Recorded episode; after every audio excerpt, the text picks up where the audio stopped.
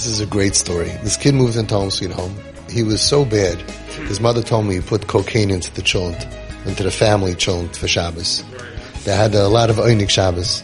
And if the parent would say, where are you going? They would say, shut up, B'Shem and Malchus, cursing, F-U-C-K, Mamish. Very rough and tough kid. And this kid came in, I could say the date, but I don't want to give away who he is, for in case guys are watching, I don't want to say which kid. He moved into Home Sweet Home. He, Mamish, he started just growing up before my eyes and becoming a mensch and being normal. And it turns out he was very, very smart. He was a very, very smart kid. And I enjoyed him so much and things were going so well. And even though it was really a year program, it was about 6 or 7 months. And I remember where I was, exactly where I was standing. And I said to him, he called me from work. He was working in a frum store.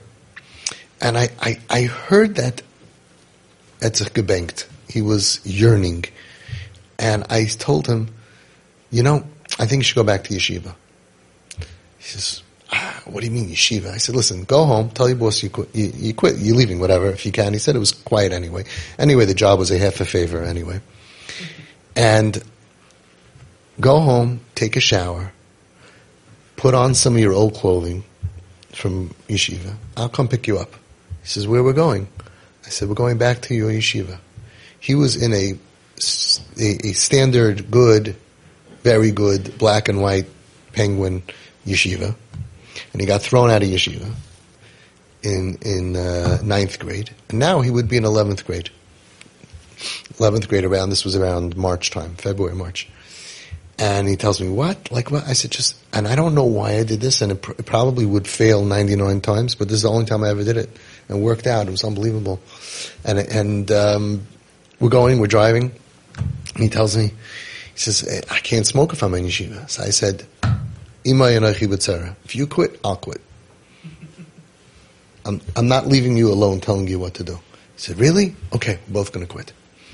About a month later, I found out that both of us cheated, but it's okay.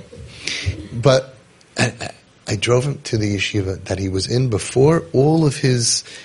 And he got thrown out of yeshiva for bad stuff, and they gave him plenty of chances, and he burnt his bridges, and then he ended up being a street kid and a very wild kid. And now, I picked him up from home. It was mamish like Reb Avrum. See that? Wow. Okay. We needed a 10th for Ma'ariv. Okay. So here I am, I'm driving. I'm driving with this kid. He told me I took a shower, I took a shave, I put on my clothes. He said I looked in the mirror. I don't even know who I am. I didn't recognize myself. He mamish did it. Put on his white shirt, his black pants, and we were going over the Verrazano. And I'm trying to, get him to go and all of that. I brought him to yeshiva, to Medezer Shashiva. I walked in with him, and I said, we schmoozed for like 10, 15 minutes. Afterwards, I asked him to leave. So Shiva says, wow, it's unbelievable. Unbelievable. I said, yeah. He says, it's mamish a miracle. It's mamish, he looks erlich and he's amazing. I said, right. And I'm leaving him here. Mamish, what happened? He tells me, what? I said, yeah. Everybody says, bring the kids back. I brought him back. He's staying with you. Shiva would adorn. He was freaking out. He goes, what do you mean? I can't. I said, you just met him. What more do you want? I said, he'll listen to whatever you want. You want to make a trial, a contract, whatever you want, he'll agree to. Let me meet him again. I go outside. I send him in.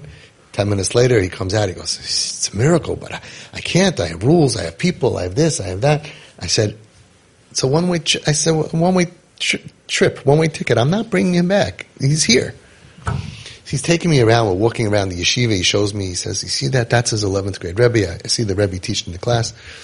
And, must have been the second Seder the Rebbe. I don't remember exactly. And he tells me, listen, the 11th grade Rebbe he's good Rebbe, but he's not going to have tolerance. I'm the 12th grade Rebbe. I always kept up with him. It's true. He was a tzaddik of Rosh Hashiva. He kept up with him. I can deal with him. If he's going to be a little different, I can deal with him. If he still wants to come to my yeshiva in September,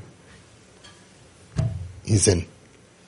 Miracle. You can go back 12th grade to yeshiva. Okay? So I said, I'm not taking him back. So he tells me, but we have no choice. I said, you're right. We have no choice. The only choice is that you take him now into your share. What? I said, yeah.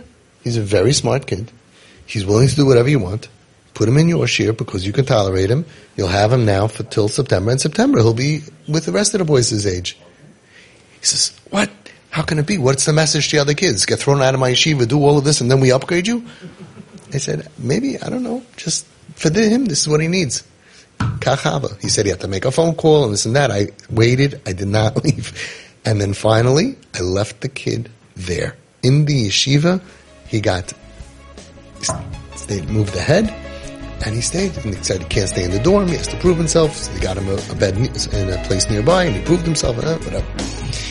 Miracles can happen with Siyata D'shmaya.